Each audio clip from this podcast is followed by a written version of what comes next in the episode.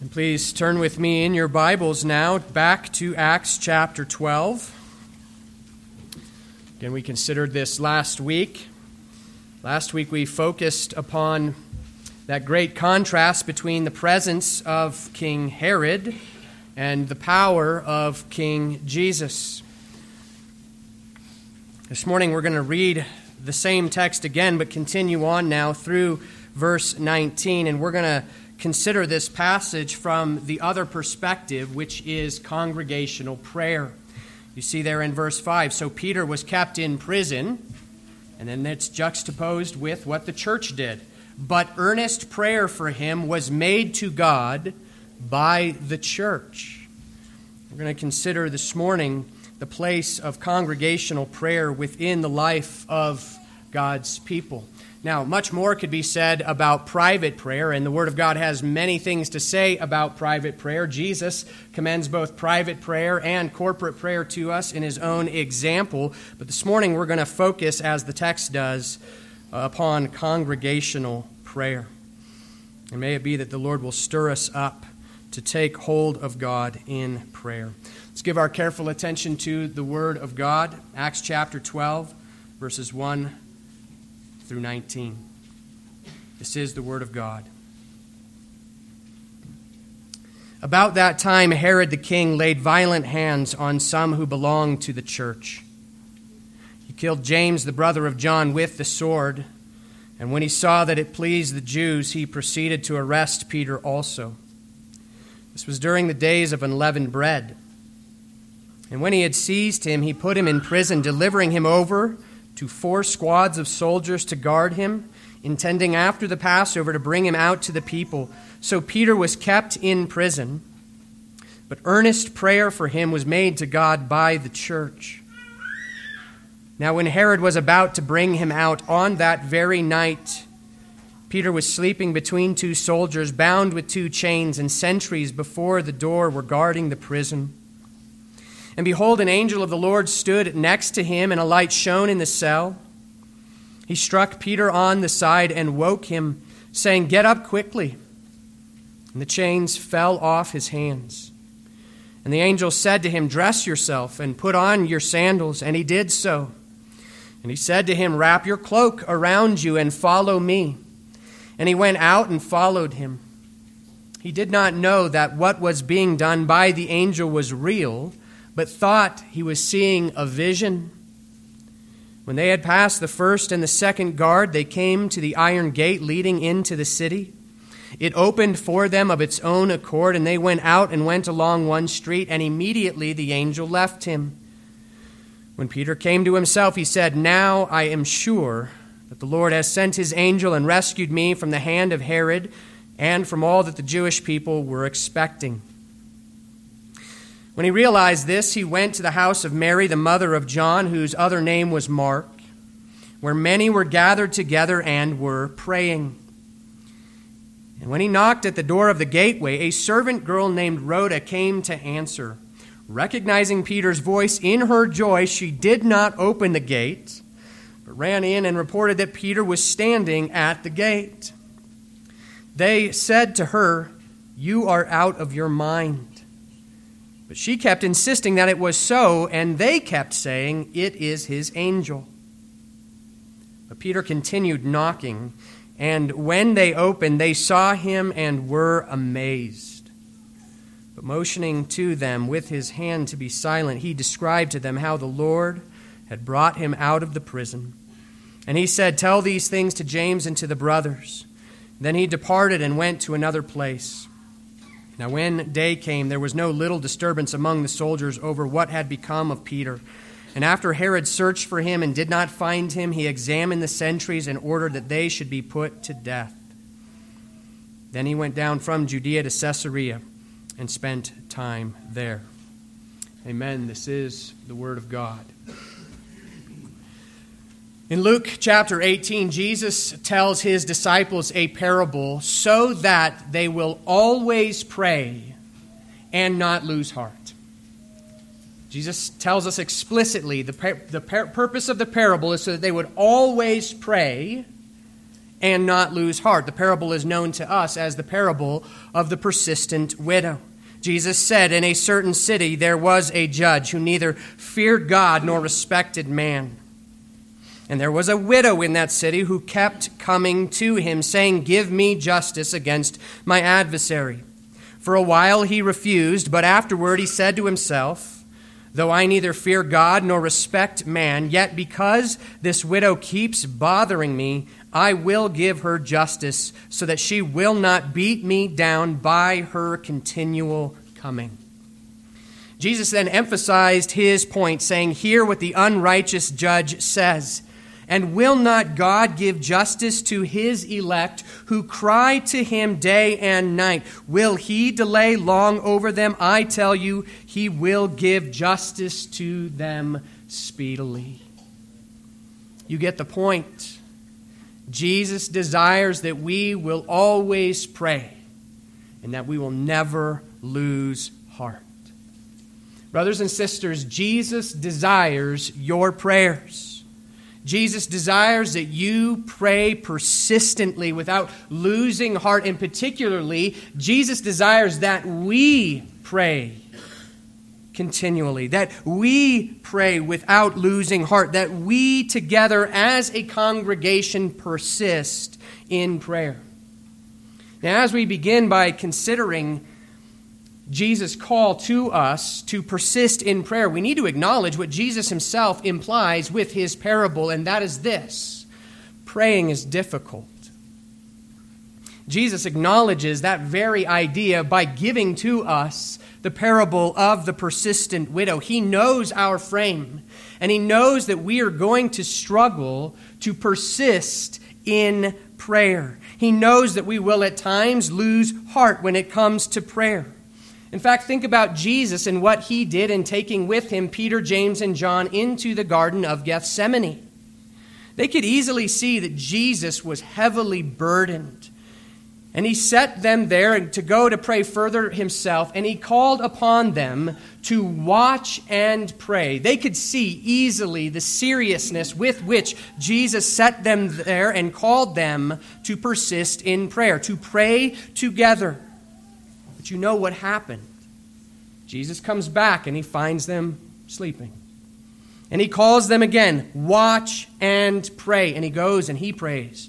And he comes back and he finds them again sleeping. Three times this happens. And Jesus says to them, the spirit is willing, but the flesh is weak. Jesus knows our frame, and he knows the difficulty that we will find when it comes to persisting in prayer. So given the fact that Jesus acknowledges that persisting in prayer is difficult, how are we to pray?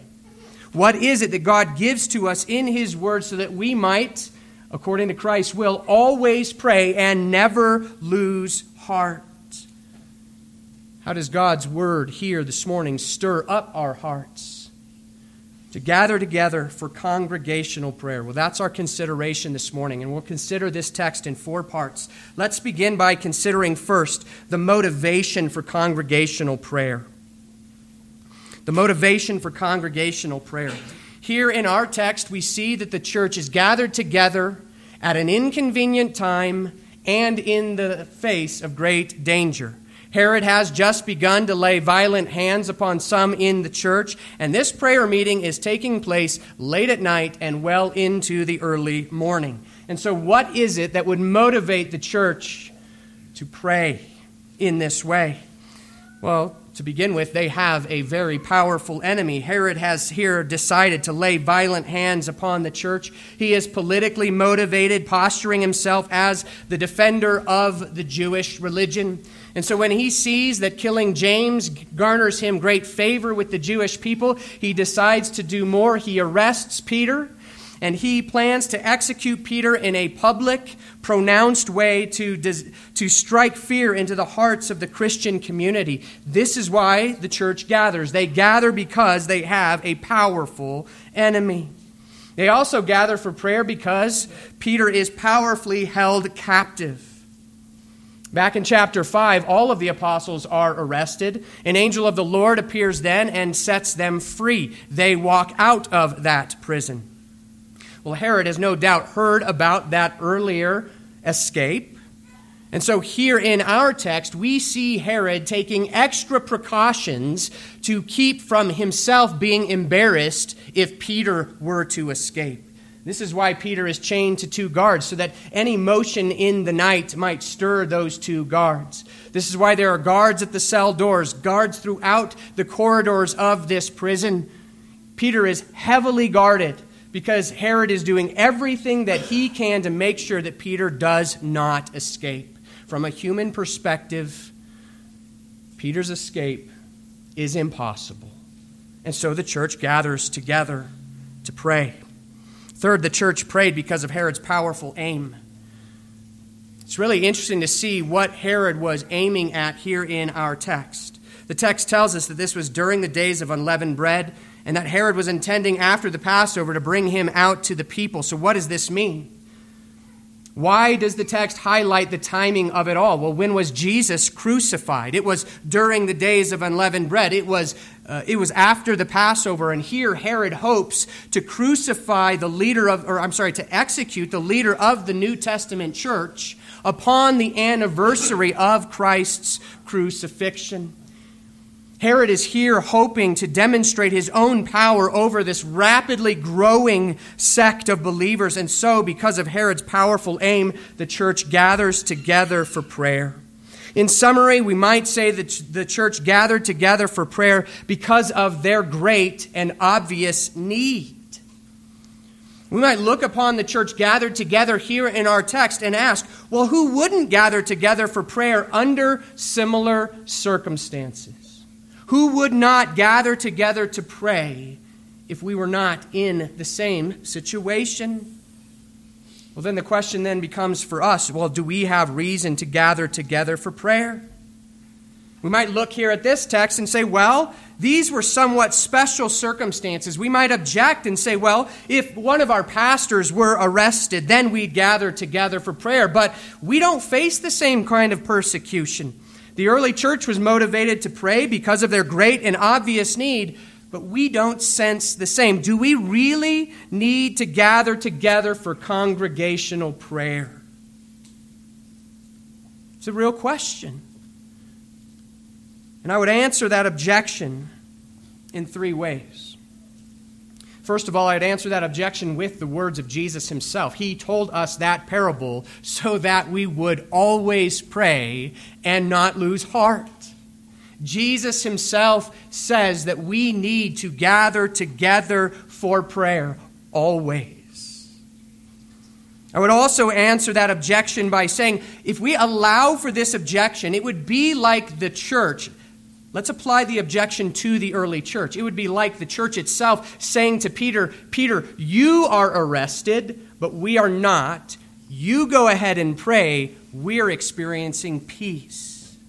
Peter, you're in danger. Why don't you go to God in prayer? We're not facing the same danger, so we're not going to spend our time in prayer. Brothers and sisters, we don't face persecution presently.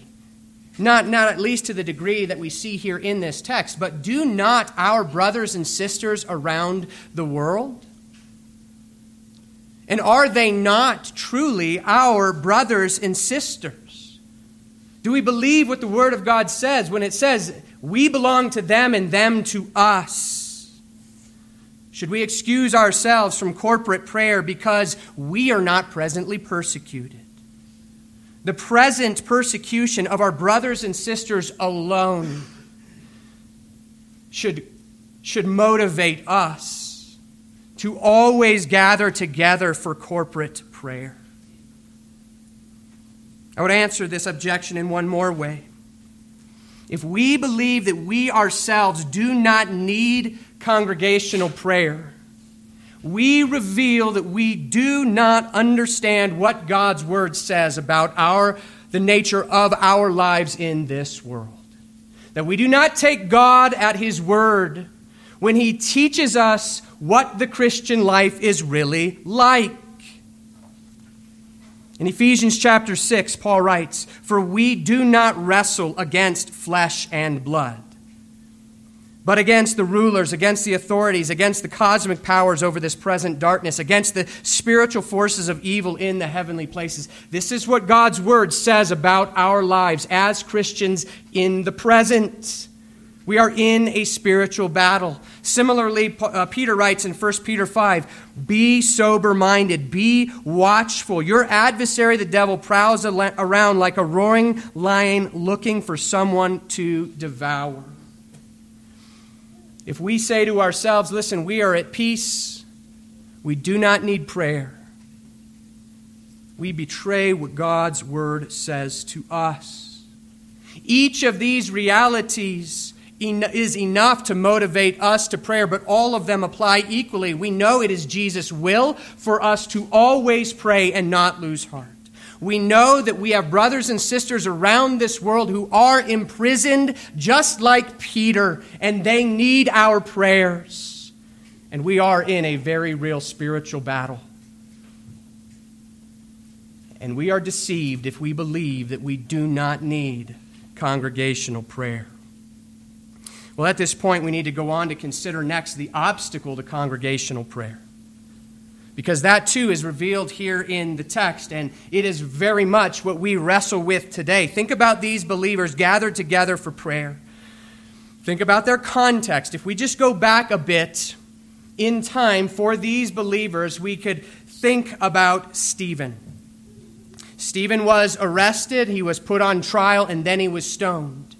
And it should there should be no doubt that the church gathered together to pray for Stephen, but he was still stoned.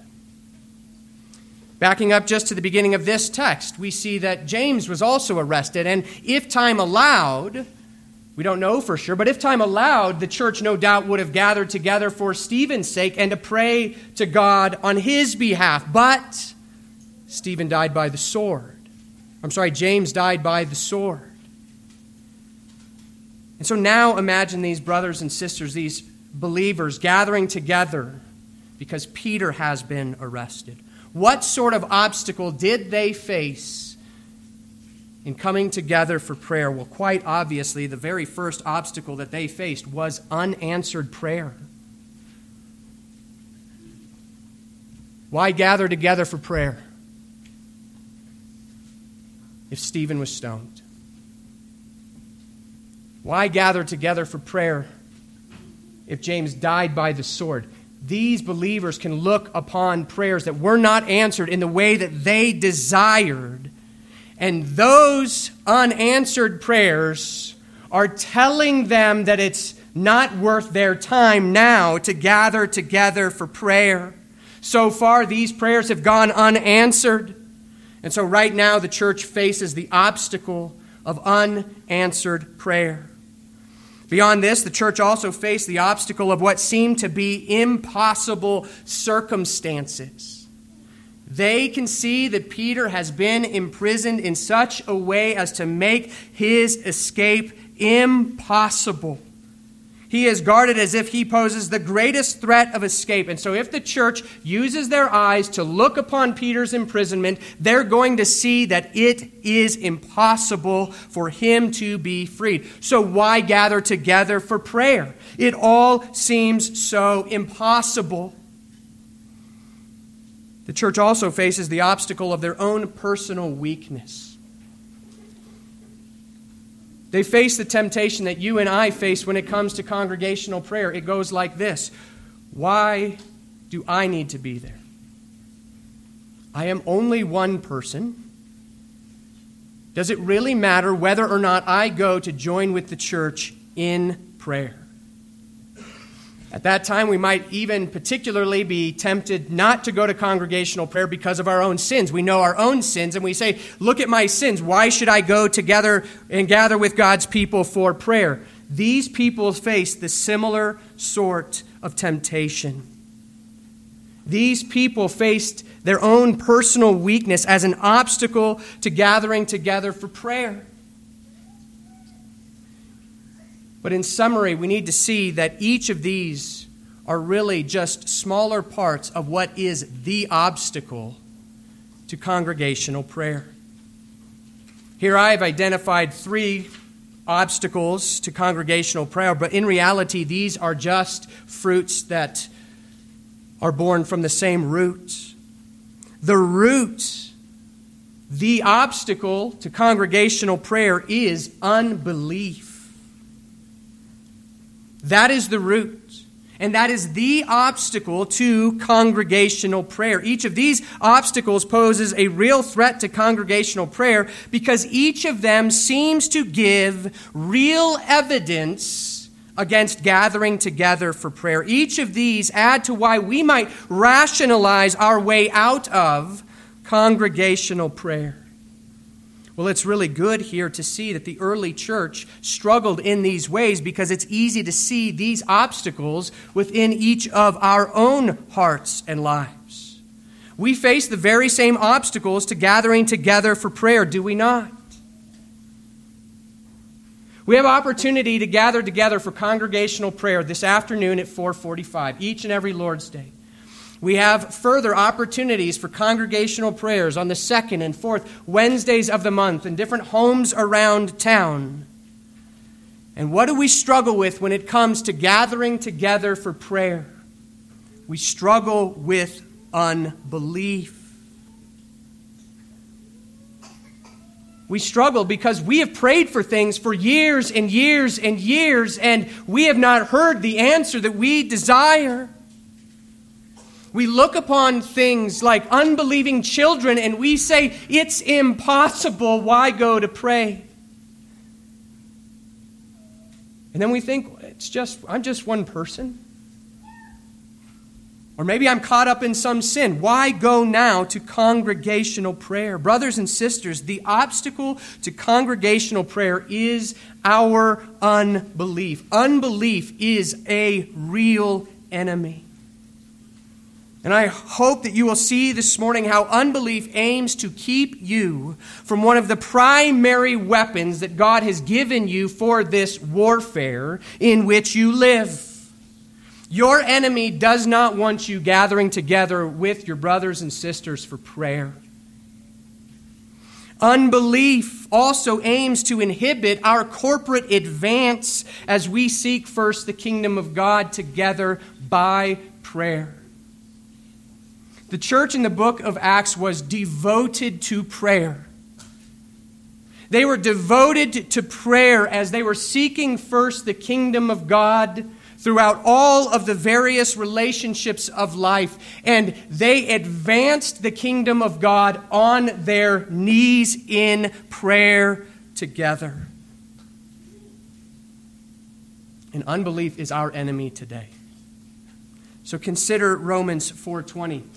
Romans four twenty helps us to see how we are to respond to unbelief. It says of Abraham, no unbelief made him waver concerning the promise of God, but he grew strong in his faith as he gave glory to God, fully convinced that God was able to do what he had promised.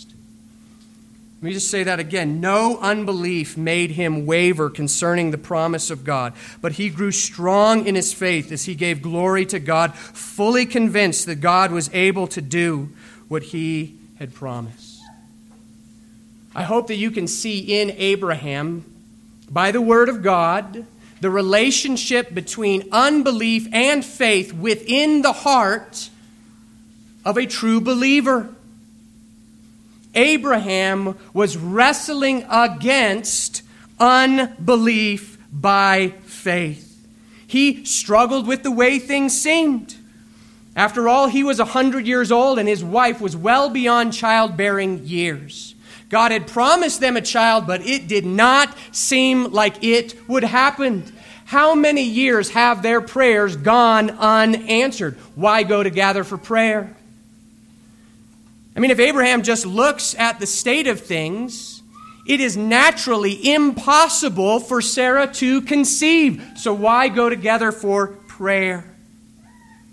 Abraham might look upon his own life too and see his own sin and say, who am I that God would hear my prayer? So what did Abraham do? Well, even though there was overwhelming evidence arguing for unbelief, he did not let his unbelief dictate what he did. Instead, he closed his eyes to all which seemed to argue against what God's word had said. He closed his eyes against all that argued against the promise of God, and he walked by faith. He clung to the promise of God, and he used what God had said to push out of his mind every argument against God's word and every argument for unbelief. Which brings us to consider third, the key for congregational prayer. Why did these believers gather together for prayer?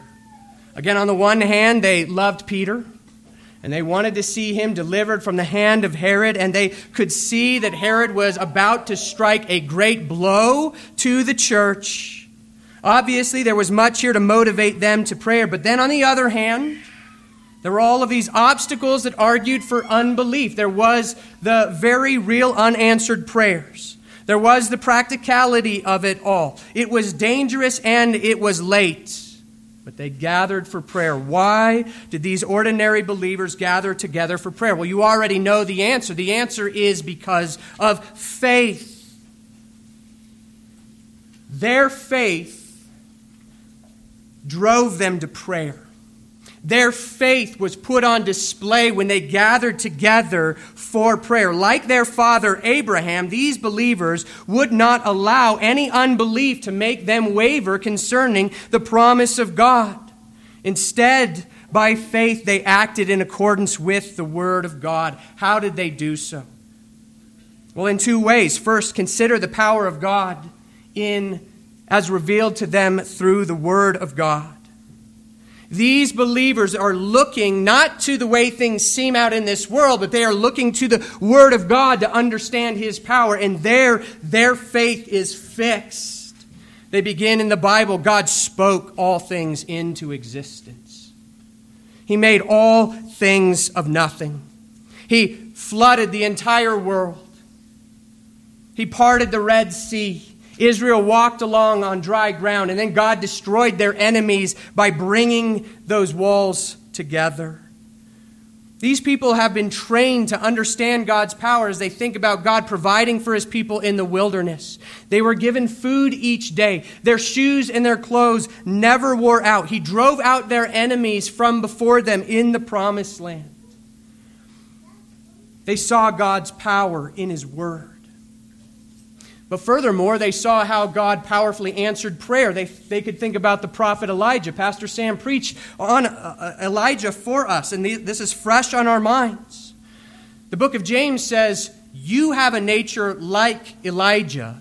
And Elijah prayed, and for three years and six months, it didn't rain on the earth.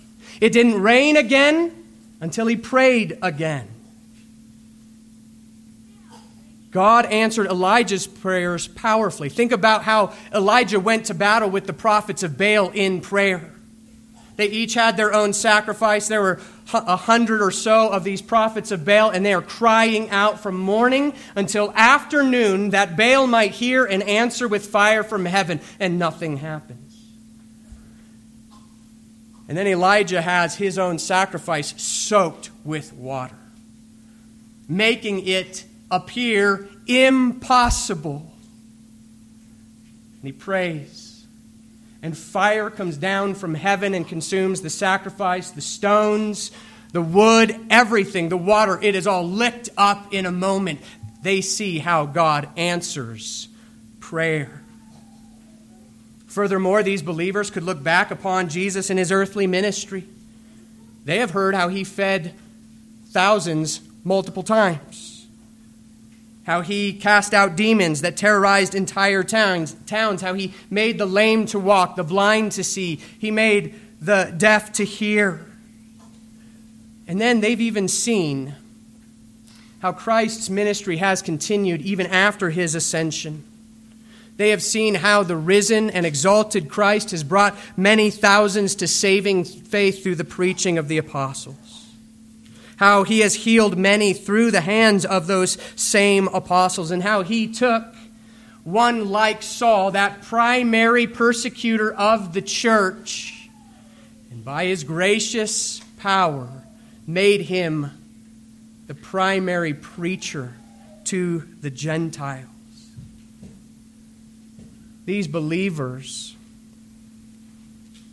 can look back at God's power in His Word. These believers can look back in His Word and see how God powerfully answer prayer, answers prayers. They can remember the power of God as displayed through Christ's ministry and even His ongoing ministry after His ascension.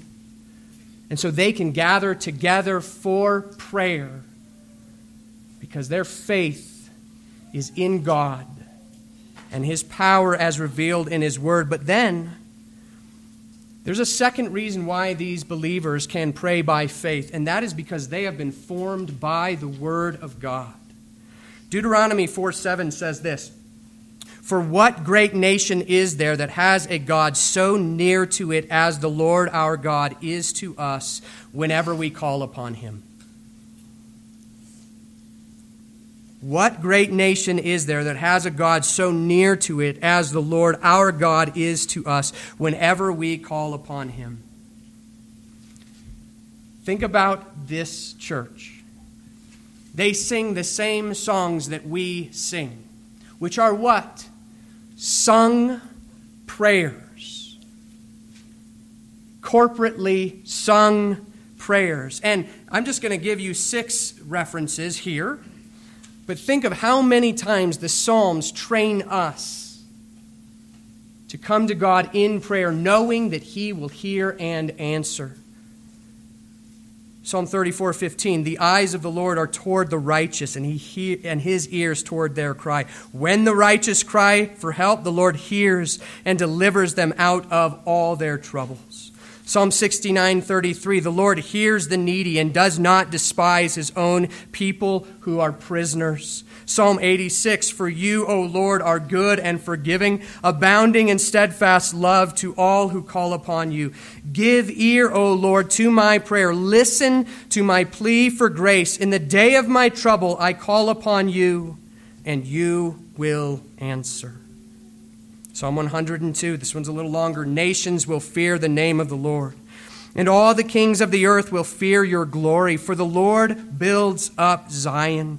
He appears in His glory. He regards the prayer of the destitute and does not despise their prayer. Let this be recorded for a generation to come, so that a people yet to be created may praise the Lord, that He looked down from His holy height. From heaven the Lord looked at the earth to hear the groans of the prisoners, to set free those who were doomed to die, that they may declare in Zion the name of the Lord and in Jerusalem His praise."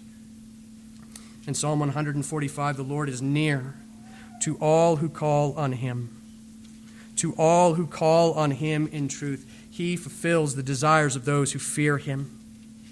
He also hears their cry and saves them." These are a people who have been formed by the Word of God. Their faith has been formed. And so imagine these brothers and sisters gathered together because Herod is planning to execute Peter. Imagine their fear of further persecution and all of the evidence begging for their unbelief. And then imagine them gathering together and shutting their eyes tight together, rehearsing instead the power of God in the past and singing of His promises to hear and to act. Think of them helping one another to be unwilling to let unbelief make them waver away from the powerful working of God through prayer. These believers gather together in prayer because of their faith in God and in the many promises that God attaches to prayer. They gather together for prayer because faith is the conviction or the assurance of things hoped for, the conviction of things not seen. Jesus gave us that parable of the persistent widow so that we might always pray and not lose heart. At the end of that parable, Jesus asks what is a very pointed question. He says, "Nevertheless, when the Son of Man returns, Will he find faith on the earth? Two weeks ago at family camp, Doctor David Whitlow referenced a study, and there's multiple studies that say this, but it says that the church in the West, at least, statistically gathers at a rate of around ten to twenty-five percent for corporate prayer. When Jesus asks the question, will the Son of Man find faith on the earth? He's not just talking about faith in general. He has just given them the parable of the persistent widow. He gave it so that we might always pray and not lose heart. So he is talking about the prayer, or I'm sorry, the faith rather, that gathers together for prayer. Jesus knows that the spirit is willing, but the flesh is weak. He knows that we will have to battle unbelief in order to pray, and so he turns us to faith. The faith that Jesus desires to find when he, when he returns is that faith that will compel his people to gather together and to advance his kingdom together on our knees in prayer. The faith that Jesus desires to find is that faith that pushes God's people beyond the obstacles of unbelief, that sets the eyes of faith firmly upon God's power, and that clings constantly to his promises and so prays. Faith is the key to congregational prayer. And so may we, even now as we are hearing the word of God preached, may we begin praying in each of our hearts now, Lord, increase our faith. Increase our faith that we might be a praying people. And may he do so. May he answer that prayer even now as we examine finally the result of congregational prayer. What happens in response to congregational prayer ought to be hidden in our hearts and used as motivation to go to congregational prayer. And I don't just mean in the powerful response of Christ to those prayers, but rather the powerful response of Christ to those prayers with what may have happened at that prayer meeting. Let me explain. What happened in response to that congregational prayer? Well, the Lord Jesus sent in his angel, and he powerfully rescued Peter. His, his chains fell off. The guards all stood by silently. Gates opened before them. The city gate opened in obedience to Christ, and the Lord Jesus sent his messenger to simply walk Peter out of that impossible situation. The whole thing is so surreal that Peter can't even believe that what's going on is real. But then when he's left there out on the street alone, he finally comes to himself and he says, wow, God just delivered me. And so when he comes to himself, he travels to Mary's house where the church is gathered together for prayer. He knocks upon the door. Rhoda comes to answer. She hears Peter's voice, and she is so overjoyed that she leaves him there and runs to go tell all of the others, Peter's here. God has answered our prayers. And they say, knock it off, Rhoda. You're out of your mind. She persists. No, no, no, you're not hearing me. Peter is outside. And they say, no, Rhoda, it must be his angel. Here the people of God are gathered together for the sake of Peter. And when he's standing outside, when God has heard and answered, they don't believe it. Why? Why won't they believe? Well, I believe it's for two related reasons. First of all, it may have been that they were praying what we might call reasonable prayers. We don't know what they prayed for. Doesn't tell us. But it may have been that they were praying, Lord, comfort Peter in his imprisonment. Lord, be near to Peter as he is executed. We don't know exactly what they were praying for, but their response seems to say that they were not praying for Peter's release. Perhaps they were just gathering to pray, battling unbelief, and they didn't even know exactly what to pray for, which brings us to the second reason that I believe they struggled to believe that God has answered their prayers. And that is because the Lord Jesus has just done far more abundantly than all that they could ask or think. Jesus has done far more than they were even willing to pray for. Now again, we don't know exactly what they prayed for. It could have been that they prayed for exactly what ended up happening, but their response does seem to indicate they might not have even been praying for Peter's release. They are shocked at what happens. But we need to let this sink in. Because if we do, it will encourage us. It will be used by us to battle unbelief when it comes to going to God in congregational prayer. Because they gathered together, battling unbelief, perhaps not even knowing exactly what to pray for, and what happened? Jesus did far more abundantly than they could even ask or think.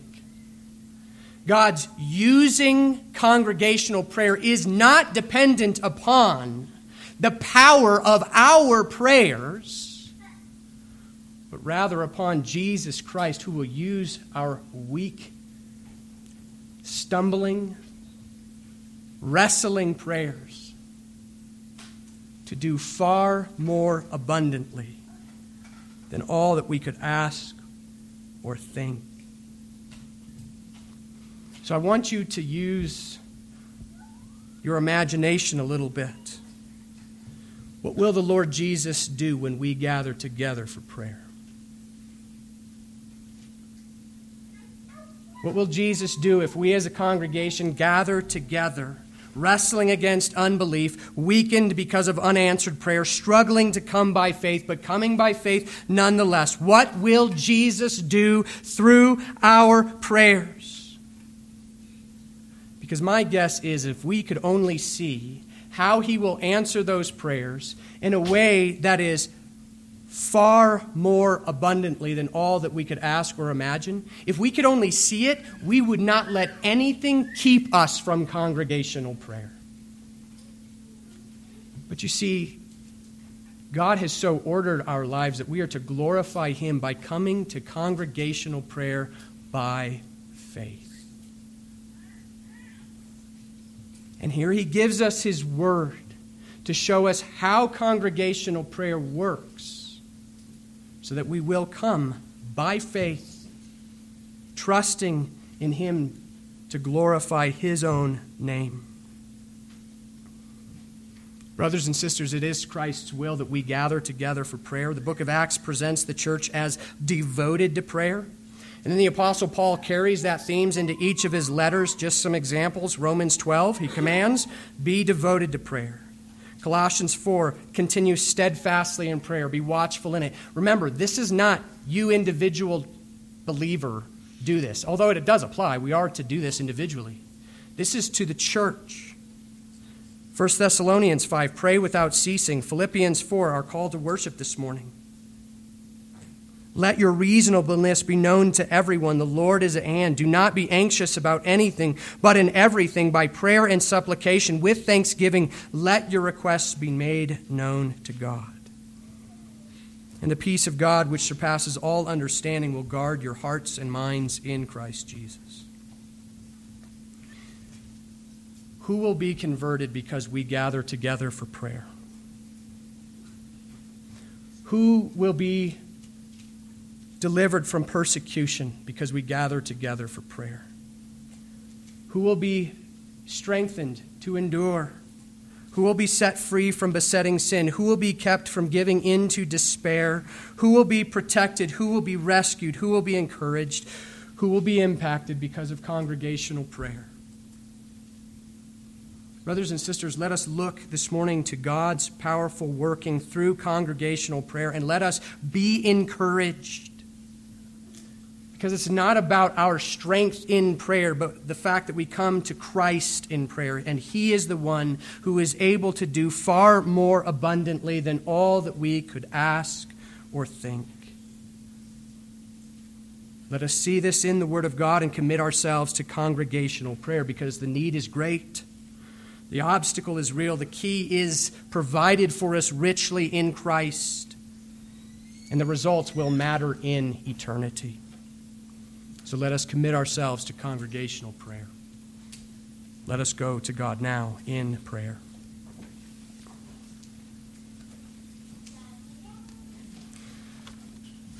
Our gracious God in heaven, we come to you now as a congregation in prayer. And we thank you that as you reveal in your word that it is your desire that we always pray and not lose heart, that you also give to us your word to stir us up to pray. Lord God, you know us better than we do. And you understand the way in which we struggle with unbelief when it comes to prayer. Lord, you know how tempted we are to lose heart, how we struggled with what appears to be to us unanswered prayer, how we struggle because we tend to think in terms of possible and impossible, even though your word says with all things, with God, all things are possible.